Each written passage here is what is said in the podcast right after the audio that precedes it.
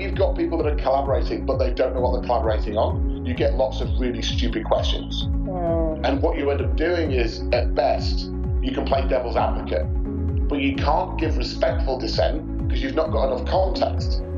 And so you end up sending it in a spiral down when your intention is to send it on a spiral up. So what we say to people is you need to work out what that mix is for you, but you have to have your time to yourself to get your work done so that you can contribute your unique viewpoint to the table. Otherwise, at best, we're going to have consensus, which takes forever, and sadly looks a lot like collaboration but isn't, when actually what we want is collaboration. We want that sparring and angst and discussion and heated debate. But you can only do that if you're present and you know the context of what you're doing. This is a high energy coffee pod packed with pragmatic advice. Our guest is Dom Price. He's the head of research and development and the work futurist at Atlassian.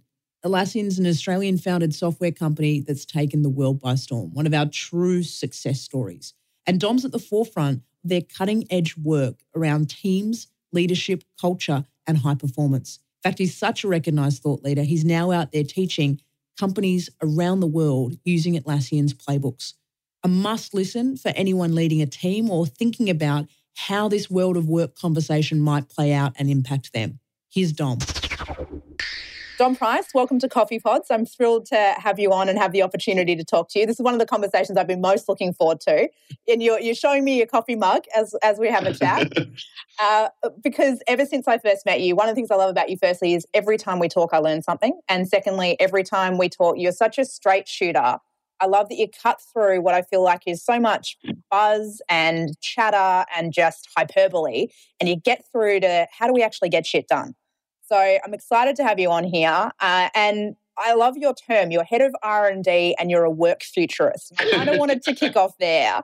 Uh, how particularly do you see R&D and the world of work? What's the importance of that role and where do you see it going? Um, it, that's a great question. Um, so th- th- there's two parts of the title because there's two parts of my role. The first part is as Atlassian scales and grows, we never want to be famous for being big. We want to be famous for being awesome. So we have to continually change the way we get work done, right? We what was successful for us three years ago will give us a dividend this year, but not the dividend we want. And so we have to unlearn to, to relearn new stuff. As we do that and scale, we decided uh, about a year ago that it made sense to go and share the lessons that we've learned with our customers and with the general public because we, we genuinely want to unleash the potential in teams. And there's no better way of doing that than sharing the knowledge. So we have this view that the knowledge is ubiquitous, like it, it, and it should be free. The application of that knowledge is the hard thing, but the knowledge itself shouldn't be hoarded or, or kept as a secret source. So half of my role is in the future uh, with my crystal ball, where I get to go and tell other organizations how we've scaled and help them learn their environment, the mistakes they might be making, the things they can try, often quite tactical and media action orientated things. The genuine brilliance is when I see them do that, I get to take that lesson back into Atlassian to evolve how we work, which I then get to go and tell externally, which I then go back internally. So it's, it's this very tight loop. And the reason that's important is that's the way we work internally. So I've just mimicked it the way we work externally. And it's very similar to our business model. So it means that in doing that activity, there's a low amount of friction or drag from the organization trying to stop me or slow me down. I have the freedom to go and do that and spend a huge amount of time helping other teams, but using that lesson, whether it be good or bad, using that lesson to help us improve internally. I love that. And let's pick up on that work future bit first. What do you think is the most overspruiked or overhyped part of the future of work conversation we're having? And what do you think is the bit we're not talking about enough? Oh, that's an easy question and a controversial one in both parts, Holly. um, the, the most over spruiked bit is the whole tech piece, right? Um, if you look at the last hundred years, tech, tech has caused disruption for hundred years in, in, jobs, right? That's not new. If you look at the stats, uh, technology has created more jobs in the last 144 years than it's displaced. The problem is there has been a mass displacement. So, you know, there are huge industries that have been massively impacted and huge industries created. And the thing that we've been terrible at in the past is understanding where that shift will occur. And if you look at the data we have available, the insights, the allegedly smart people who are all talking about the future. We should be really good at trying to understand what what those levers might be, what roles are likely to shrink, and what roles are likely to to uh, to, to increase. And the thing that's frustrating me is we're not using those insights. So if I look at autonomous vehicles, is a popular conversation. Yeah, what impact will autonomous vehicles have on drivers? And there's a huge amount of people ruminating, stroking their chin, giving their view, often in a very biased fashion. No one's gone to Rio Tinto, where three years ago they got rid of drivers, and every single truck in Rio Tinto in Queensland is driven by an autonomous robot, right? No one's gone there and said, What happened? What did you learn? Uh, what roles did you need more of? What did you do with your driving? Like, no one's gone and done that. And so it frustrates me that we're choosing to almost repeat the same mistakes as the past. And we'd rather let the events occur and then say, I told you so. Whereas I think we've got a unique amount of information and insight to actually take action. The problem we have is we're all looking at the other person to take action.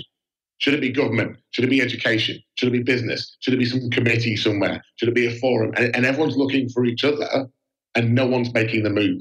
And yet the information's there, potentially ready to slap us in the face. And then I think that the bit that we're not talking about enough is the human aspect.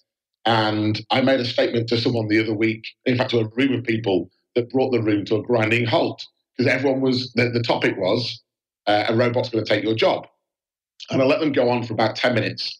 And it came to me, it was the most quiet, you wouldn't believe it, it me quiet for 10 minutes. Um, it, came around, it came around to me and I said, I've got some news for all of you. A robot isn't going to steal your job. Peter will. And we're like, what? And I was like, there's more CEOs called Peter in the ASX 100 than there are women.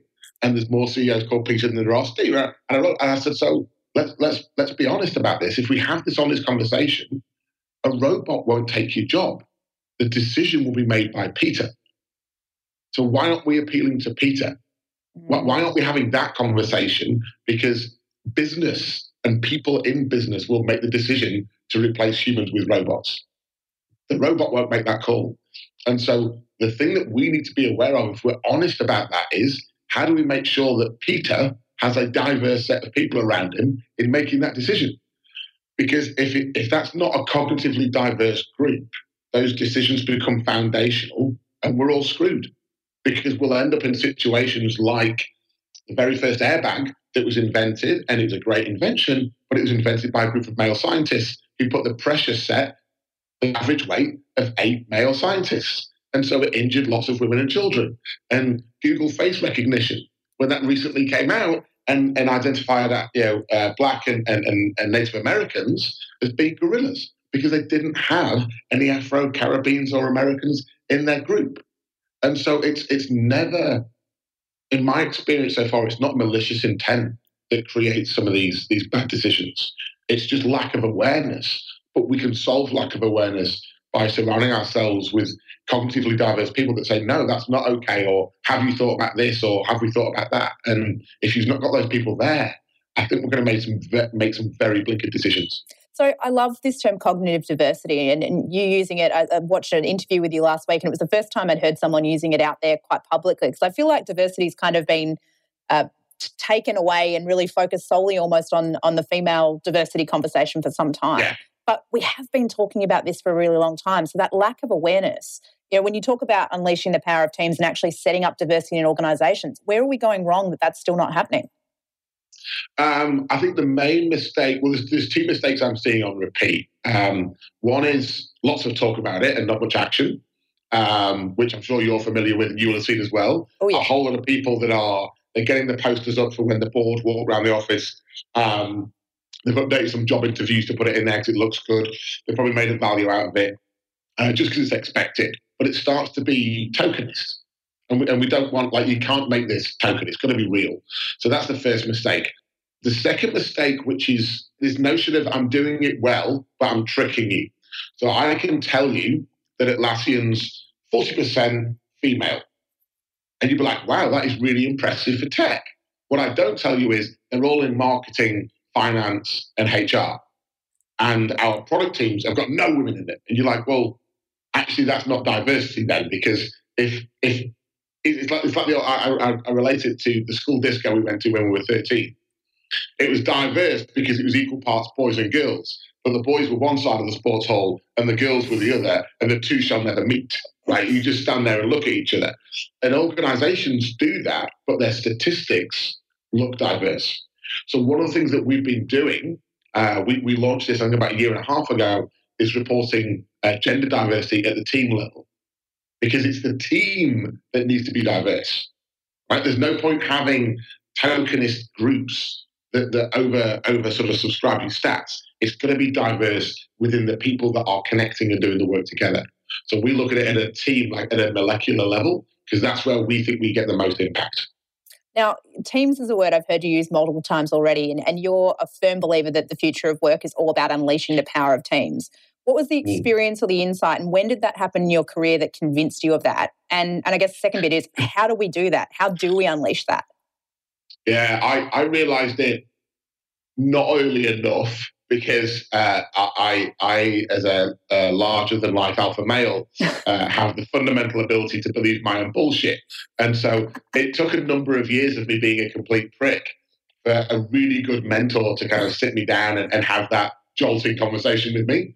Um, and and I've survived three years in London, which luckily I was surrounded by a whole lot of other egotistical people. So I didn't stand out as being bad. I was just the same as them. it was actually when I came to Australia, and I was working the same way I've been working in London, you know, where everyone's got their initials on the cufflinks and everyone's a big swinging whatever. Um, and I arrived in, in Sydney trying to be the same thing, and all I could remember was these people being like, "Bloody hell! Like, what's he?" He's a bit shit. Um, and so I, I, had this mentor who kind of sat me down and was trying to help me. The idea was they were helping me acclimatize to the Australian business world. But really, that was just subterfuge. What they were doing was just helping me not be an arse anymore and understand that I could round out my style without changing who I was. And in doing that, I worked with them and I worked with a few other people. And then I, I remember it kind of clicking in the back of my head, but not making any sense. And, and so I think I just didn't really comprehend uh, or, or, truly understand it. But then throughout the rest of my time, that was with, with Deloitte and then roles that I had after that, I realized that when I went after stuff by myself, I was limiting my, my ability. I could only get so, it doesn't matter how fast or how long I ran for, I could only get so far. And I found it really frustrating. And then when I let go and let other people run with me, we went a lot further the thing that made that uncomfortable for me was losing control. And I was like, well, if I lose control as a senior leader, if I lose control, surely that's bad. But then I, I kept on doing these experiments going, but the more I let go, the better things happen. So this is really confusing. So which, which one do I do?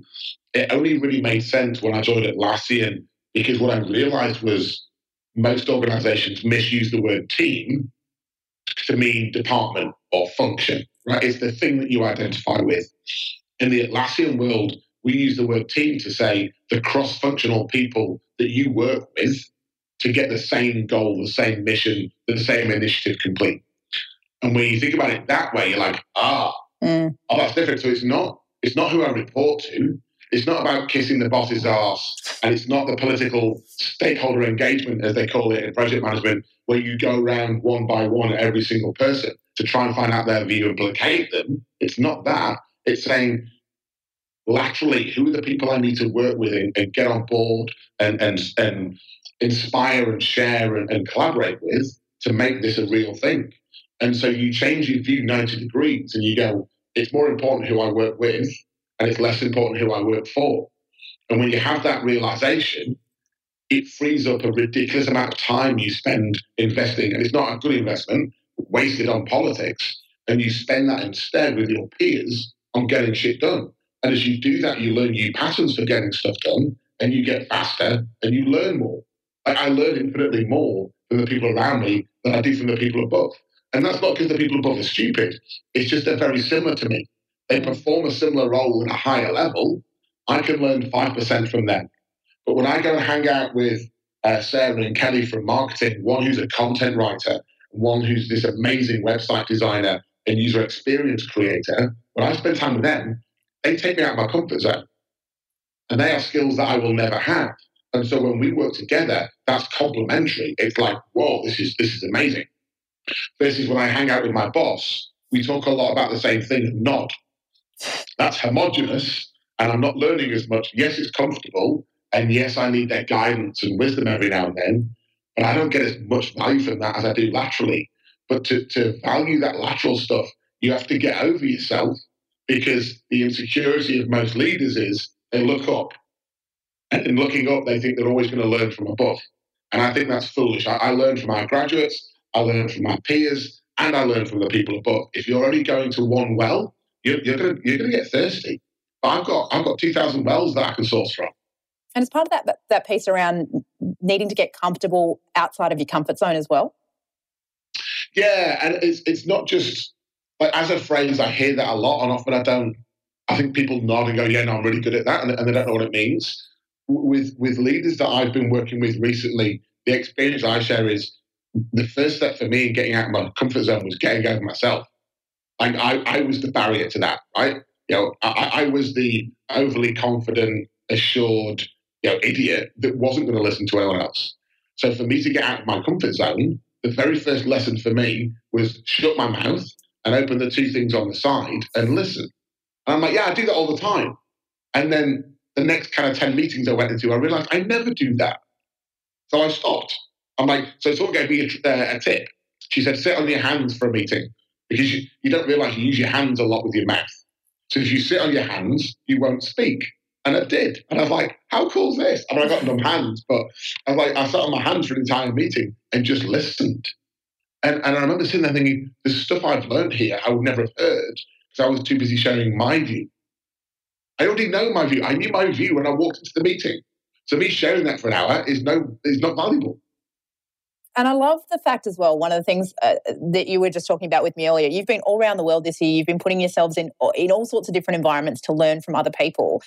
How how do you make sure you're intentional around that? Because we get caught up in the busyness of work and everything else that's going on in life, and it's really easy because it's not got an outcome or it's not in your KPIs for work that you've got to achieve for the quarter or the year to not focus on the stuff that's actually going to grow you, push you outside of your comfort zone, be a lateral opportunity that may or may not have a direct benefit. How do you make sure you and the people that work with you are mm. really focused on that? So I, I, have a I have a little trick that I'll share with you, and you're not allowed to share with anyone else. I'm joking. um, so I have this mental model I do every quarter. Uh, it's my three by three. Okay. So my, my three across are time horizon one, time horizon two, time horizon three, uh, and my three along uh, along the side, uh, me, my team, and Atlassian there's an organization. Cool. And I map out my quarter. What are the activities I'm going to do, and where am I investing? And so I've always got some things top right. They are for, for my team or for Atlassian, and their time horizon three, they're going to pay off in a year.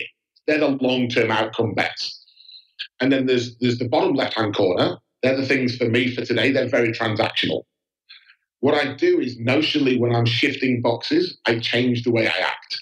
So for the transactional stuff, it's scrappy, it's quick, do it, move on. There's very little to be learned there. My main goal with the transactional stuff is how can I prevent it occurring again? How can I automate it and make it go away? Because mm-hmm. it's not massively valuable. It's addictive because it's instant gratification and it's an output, but it's not that valuable. And I'm never going to grow doing more of that.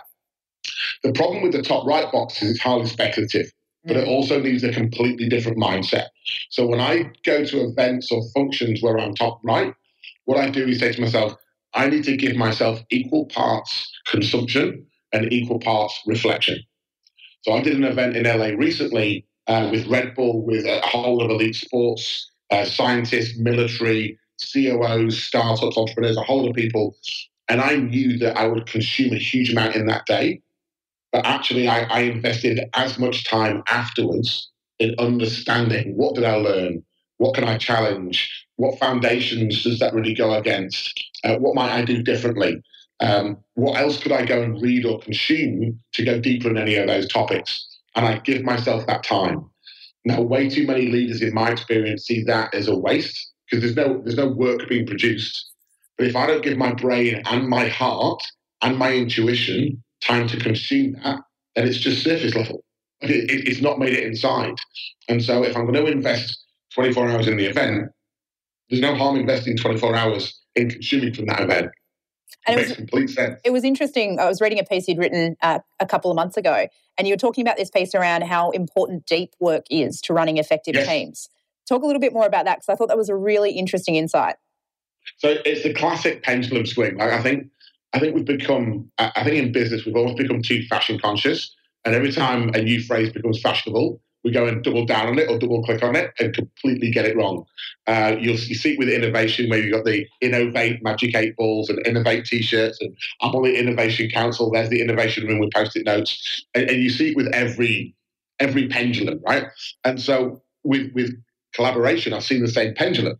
I was going, all right, uh, I've read an article in the Harvard Business Review uh, that says collaboration is good. So from now on, everyone collaborate. And what people do is they go, everything must be done in a team. That big Dom guy said cognitive diversity is important and they make collaboration. So everything has to be collaboration. I like, no, no, no, no, no, no. When I say collaboration is valuable, it's an and conversation, not an or conversation. Collaboration is valuable for specific transactions where you want to spar with someone, where you want to diverge, where you want to be challenged, where you want to learn, uh, where you want to be uncomfortable, that's when collaboration is really valuable. When you have tasks to do, so after you've done the collaboration, the likelihood is you've got a set of tasks or activities. That, you don't need everyone around you prodding you or talking to you to do that. Often you need me time. So we talk about the me in team is actually really valuable. And what, what you understand is if you get that balance wrong, if all you do is collaborate, you're not bringing your best self to the table because you're not ready to collaborate because your brain's not in the right place. If you give yourself the right amount of me time, and it's different for everyone, what that means is I get to do, get my activities done, my tasks, my updates, my jobs. And in doing that, I arrive for the collaboration in the zone. I, have read my material in advance. I know the topic. I'm ready to be disproven. I'm ready to challenge, right? And you know when you get people in that zone because your collaboration becomes this you build on top of each other, like the energy there, the, the kind of challenge, the, the positive act, the respectful dissent. People feel very present and very energized. When you've got people that are collaborating, but they don't know what they're collaborating on, you get lots of really stupid questions. Mm. And what you end up doing is, at best, you can play devil's advocate, but you can't give respectful dissent because you've not got enough context. And so you end up sending it in a spiral down when your intention is to send it on a spiral up.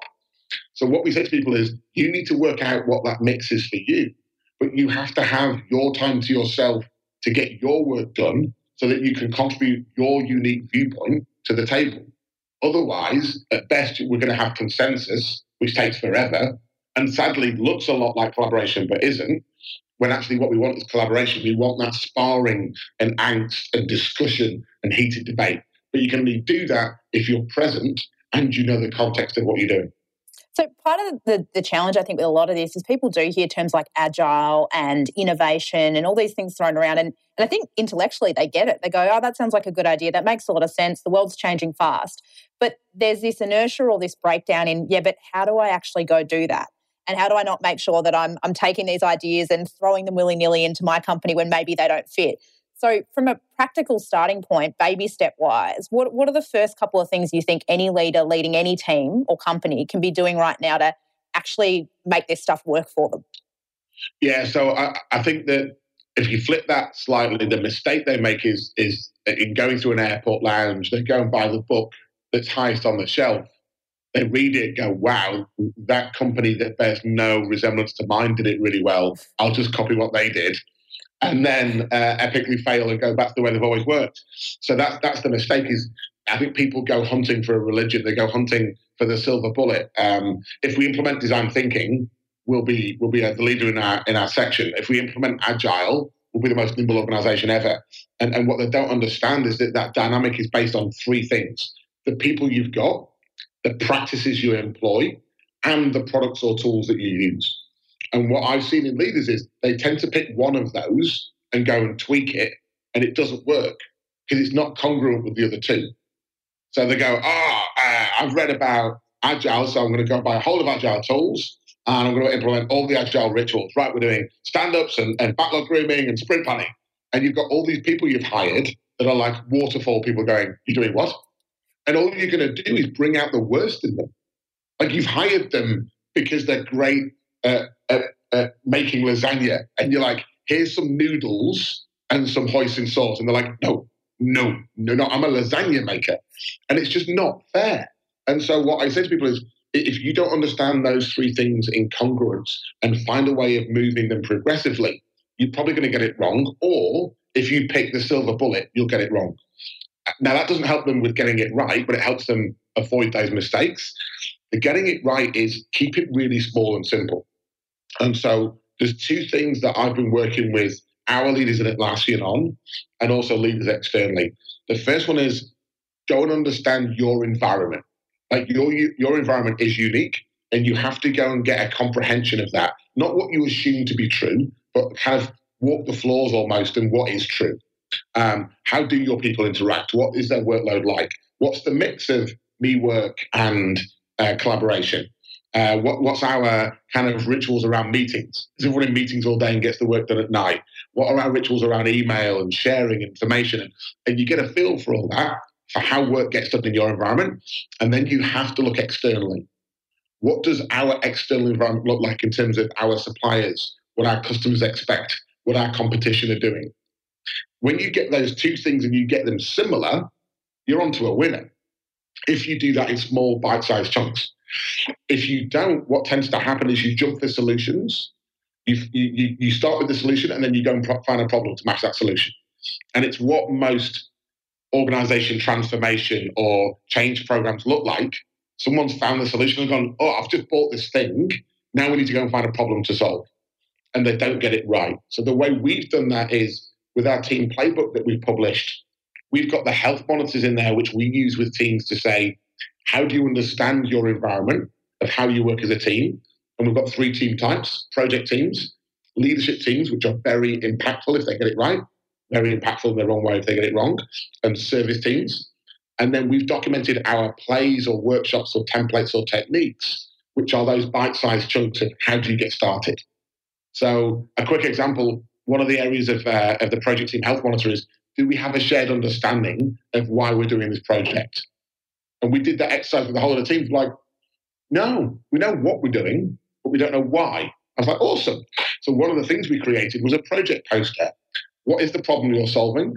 What's the impact of that problem? What's your proposed solution? And what are the assumptions that you know or that you need to go and clarify?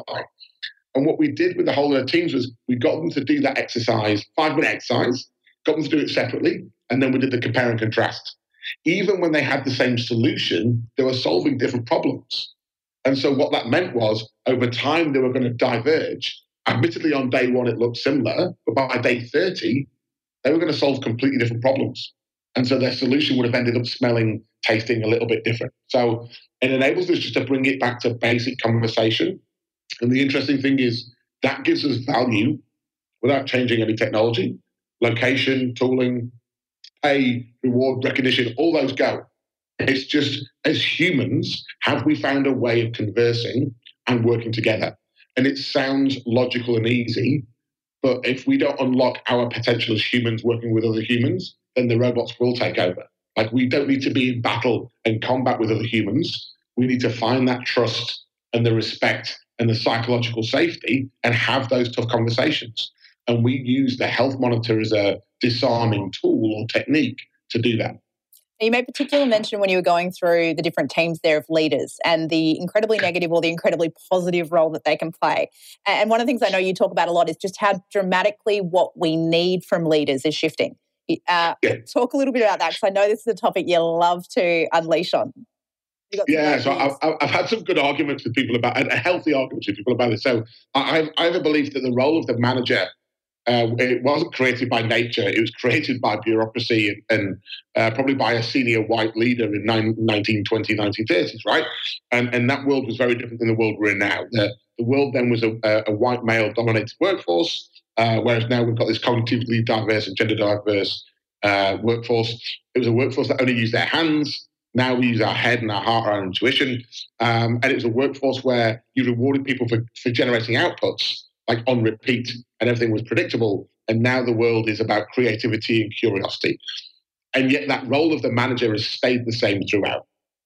So I, I don't like that notion of the manager that is the, the paper pusher, the task manager, the, the person that's the conduit between the leader and me to get work done. I, I, I don't need them. Right? I can. I'm self-sufficient, but I still need that leader. So what do, what does that role of leader mean? So um, essentially, I've split it into two things. Half the role of the leader is to set the vision, the north star, uh, the purpose, the inspiration that really the whole team should be able to get behind. It's this meta level outcome that you're going to achieve. It should be um, it should be ambitious. It should be a little bit ambiguous. It should be challenging. It should get you in the head and the heart and the hands. Right? It's it's setting that inspirational vision. And then the second part of their job is to be a, a true leader, which is a coach and a mentor and a, and a, and a, a, guide. Right? They're there to provide a guide or, or, a, or a, a guardrails into how you get your work done. And then the third thing they need to do is to get out of the way. And that's the hardest part because the first two are all consistent with, if you look at Dan Pink's work around autonomy and mastery and purpose, or anyone else's work on that topic, the first two parts are all consistent with that. The third part is this weird desire we have as humans to get confidence when we're uncertain. And so what we saw is after we produced this definition of leaders, what we saw was we've got great leaders who understand autonomy and empowerment and they're setting a great vision and they're mentoring and coaching. And then like the third week of the month or the second month of the quarter, they wake up a little bit nervous. What if something's gone wrong? And the inner control freak that exists in all of us comes out and they decide they're going to micromanage. And so we coined the phrase the pigeon boss. So the pigeon boss has great intent and then they get nervous, they fly into the team, shit everywhere, and then fly out. And, and they don't do it to be malicious, but they walk in and, and we'll go, oh, Holly, uh, nice, nice bookshelf, brown, interesting color. And then they walk off. And you're like, oh, they don't like it. Uh, they don't like the Mama Brown bookshelf. Maybe maybe it's where the bookshelf is, or maybe I should you know, I should get it black, or it should be natural. And you start doubting yourself. It's nothing to do with the purpose. It's nothing to do with what you're delivering. It's this accidental distraction that sends you down a complete rabbit warren. And so the pigeon boss is something we coined, and the way we've unraveled the pigeon boss is to say the thing you're really missing, the root cause of that is confidence. How can you agree with your team what the right communication channel is for you to get that confidence without you being overbearing. And it's it sounds like a simple discussion, but if you if you're any leader in any organization, just stop right now and on the back of a napkin assess how long you spend doing, sharing, and updating status reports. Status reports that do not change a single outcome or activity, but merely report something in the past.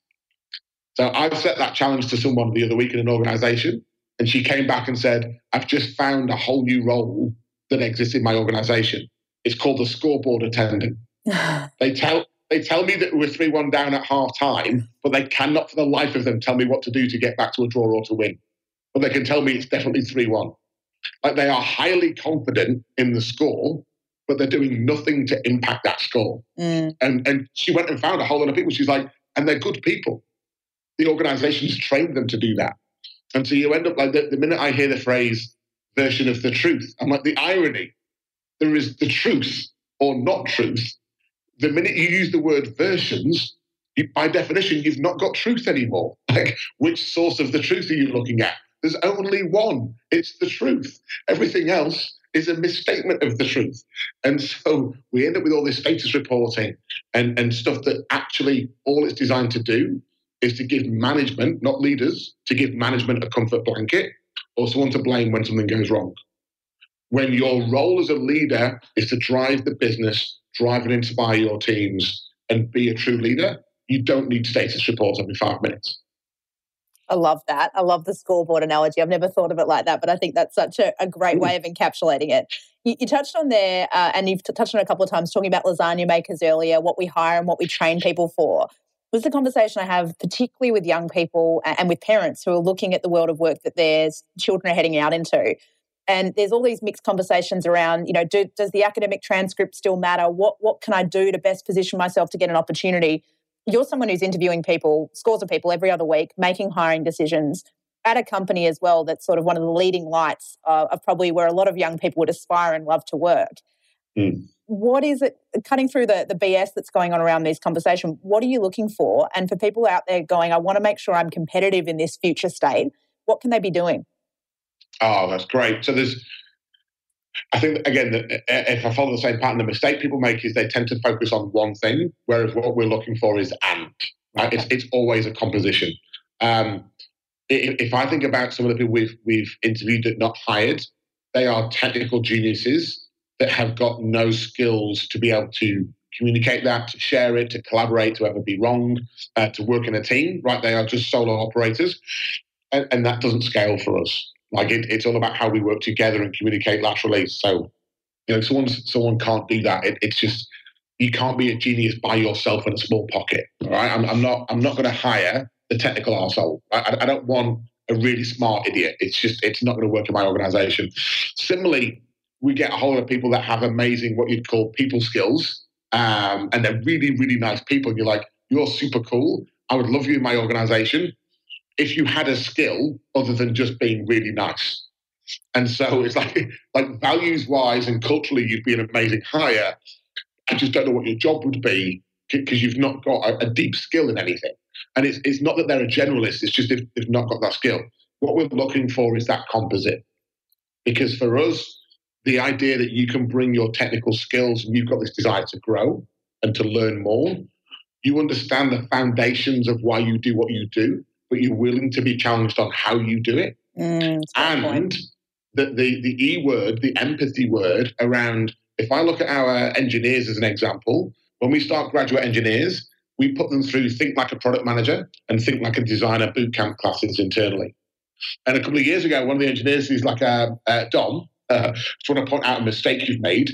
I'm an engineer. I'm like, yeah, no shit, Sherlock. You're looking at your own. You're looking at your own feet. Of course you are.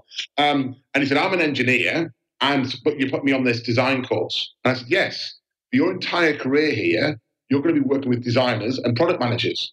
Now, you might never be one, but if you can just spend today walking in their shoes, the empathy you will build for their role and their world will be invaluable for you for the rest of your career. And so he, he grasped that. Like there was no there was no battle, there was no fight. He, he launched into it two footed. And so what we're trying to do is we're trying to get people who can go broad as well as deep. And that combination of being able to sense when the right time to do one or the other, that's an important sense because I can't go around 2,000 people and tell them when it's the right time to do that. I need them to self select. Mm. So, one of the examples is we give all of our staff, if you use Australia as an example, $3,000 a year for personal development and learning. They can just go and spend that. And it's funny how occasionally, like the first time they go to use it, there's the guilt. Like, can I really use it? Is it for real? And then there's the, where's the menu that I picked from? and I'm like, I can't give you a menu because you're different than the person next to you. So what you need to do is you need to look at your career. You need to be having a one-on-one conversation about your personal development. You need to know your weak spots and your strengths. Do you want to double down on strength or do you want to protect a weakness? Like you need to go and plan that all I'm going to do is support you in delivering on it. And so I can't teach that, that, that aptitude, that, that sort of confidence and curiosity and creativity and willingness to own your own career. That's something that's either in someone or not. Whereas the technical stuff is actually easier to teach and changes quite quickly. So we're just trying to look for people that, you know, they, they, have got that, they've got those smarts. Um, my, my favorite terminology, uh, Patty McCord from Netflix uses this. She calls them fully formed adults. and fully formed adults is not a generational or age thing. No. It's just saying, are you, a, are you an adult? Like, do you have awareness of the world around you? Do you understand the perception of you? Like, and can you get stuff done and work with other people? It sounds easy. I know plenty of 50, 60 year olds that aren't fully formed adults and plenty of 20 year olds that are. So it's nothing to do with age. I love that. Fully formed adults. That's a brilliant phrase. Now, I'm mindful we're getting towards the end of our time together. Two quick questions that I wanted to ask you to kind of finish up. First, for people that are sitting there that might have an idea of something they want to go do in the world to create or a way they could add value to an organization they're already working in, what's your biggest bit of advice for how to actually go turn that into action? What's what's the step they can take, you know, today or in the next week to to turn that into action? Brilliant. So I, I, actually did this exercise the other week with a with a, uh, a lady who I'm mentoring who's got an amazing idea and was getting very frustrated, and, and I, I, had to just remind her it's not your idea that's shit. Like your idea is awesome. The way you're communicating it is is not resonating. So let's solve that problem. Not don't, don't go and tweak the idea. The idea is fine. Let's tweak the delivery. Um, in essence, what she did was two things. She took our project poster off the team playbook and the forcing function of having to write that down in a logical, plain English. Here's the problem. Here's the impact. Here's the solution. And what were the other solutions you could have gone for? Got her to think about it in a more logical sense. And then I gave her our personas. So the personas we use, again, they're on our website, say that you're never serving one customer or one stakeholder. So when our designers are building products, we decide which persona are we building it for. If it's Jira, are we building it for the user or for the admin or for the leader or for the consumer? Or like there's, there's all these different personas. So I gave her the persona and said, do you know which one you're targeting? Who are you having the conversation with? And how will you tailor your conversation based on who you're talking to? And so what I was trying to build with her was this idea that it wasn't about the idea anymore. It was all about how she communicated the passion of the idea so that it stuck with someone else. And actually, it's more important what they hear and less important what you say. Mm. And she thought the two things were the same. And I'm like, sadly, not. We can't control what the other person hears. We can control what we say. But if you're doing a pitch and you're trying to sell your idea and get feedback, you need to get inside that person's head and heart.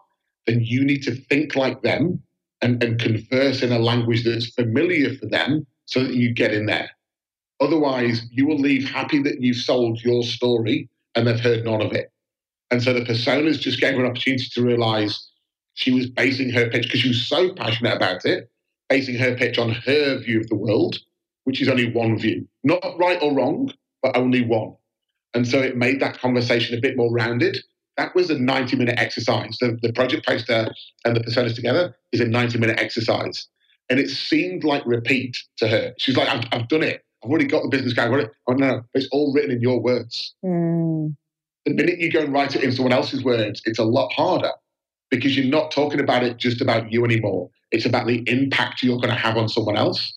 And when it was an impact and outcome conversation, the level of, of passion, the level of kind of visionary and, and genuine articulation of the problem was so much more profound than when it was a very practical idea. Mm. I love that the difference between what it is we say and what it is that people hear and and just reflecting on that thinking how often are we mindful of checking that our message was received or listening to begin with so that we can inform it and make sure it lands and i think that goes to the heart of a lot of what you've touched on today regarding yeah. diversity of viewpoints actually listening sitting on your hands while you're in a conversation yeah. and making sure that you're engaging with the person you're in conversation with i, I love that uh, one and final doing question that ourselves. oh you go like yep. doing that ourselves like doing that ourselves like I, I forever get pissed off by people that don't listen and i'm like oh do i Like, like if, if I'm going to the effort of changing my language to help them understand, I'm like, is this something I can do when someone's talking to me? Like that, this is a two way transaction. So I think we all like that. My, my day out of reflection is my way of saying I need listening time. So not only do we need to encourage that in others, we need to lead by example and do that ourselves. Mm. That's a lot harder.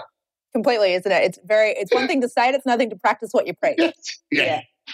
And so tell me, for those listening, uh, what's your call to action? If you could get people fired up and doing anything different to the way they might have been going about their business up until now, what is it you'd be encouraging people to, to head out there and, and start doing or thinking or um, asking, whatever it might be? Um, my, my, my, one right now that I think just the nature of the amount of change we're going through with technology, with uh, you know, the war for talent, with customer expectations, the rate of change, like all that massive stuff. I think the number one thing for me is to look back at your quarter or your year um, or your current role and find the three things that you can stop doing. Like if, if, if we don't unlearn, if we don't take something out of the bucket, there is no room in the bucket for anything else. So throw away all the books that you're reading and all the thought leadership you consume on LinkedIn and all the mentoring advice you get because you have no capacity for it. So you're kidding yourself. If you don't take something out first, you cannot add anything in. So, one of the rituals I'm doing right now every quarter is I do a personal retrospective. What did I love about the last quarter? What did I long for? And what did I loathe?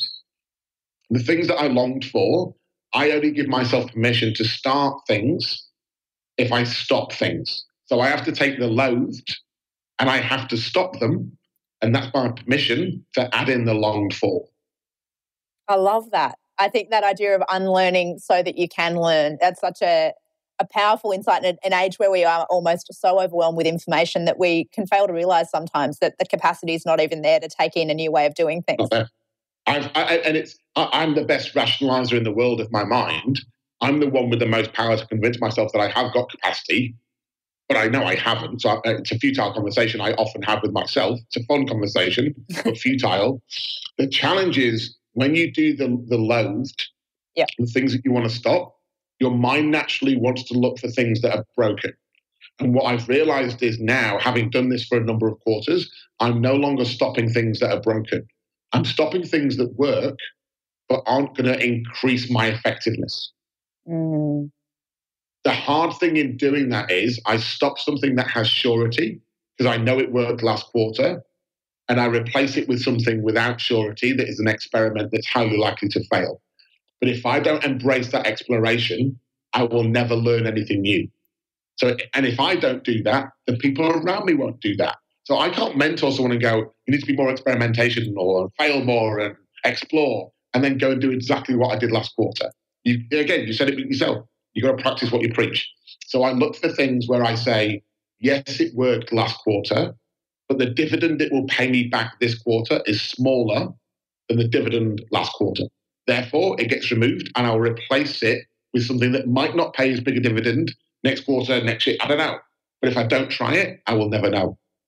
Dom, you're such a joy to talk to. I love how considered all this thinking is. Like the obviously the amount of time to speak to that deep learning idea you were talking about that you've spent thinking through this, debating it in conversation with people that might have divergent views.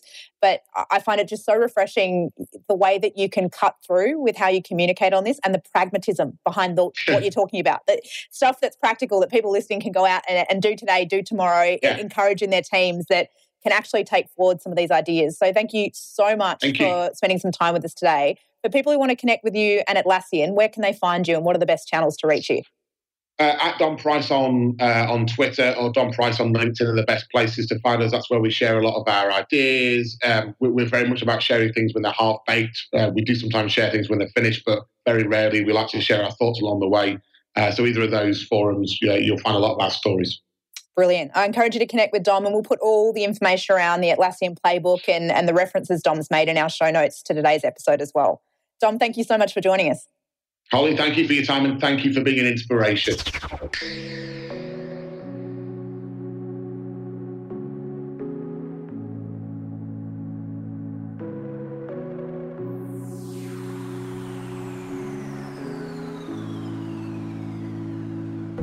Thanks for listening. I hope you feel inspired and have some practical ideas for how you can go and fuel the difference you want to see in your life, organisation, or community. If that's a yes, please take a moment to send us feedback, shoot me a tweet at Holly Ransom, leave a review for this coffee pod, or head to www.coffeepodswithholly.com and send in your questions and suggestions for future coffee pods. But for now, until our next coffee break, I've been Holly Ransom. Thanks for fueling your difference with me.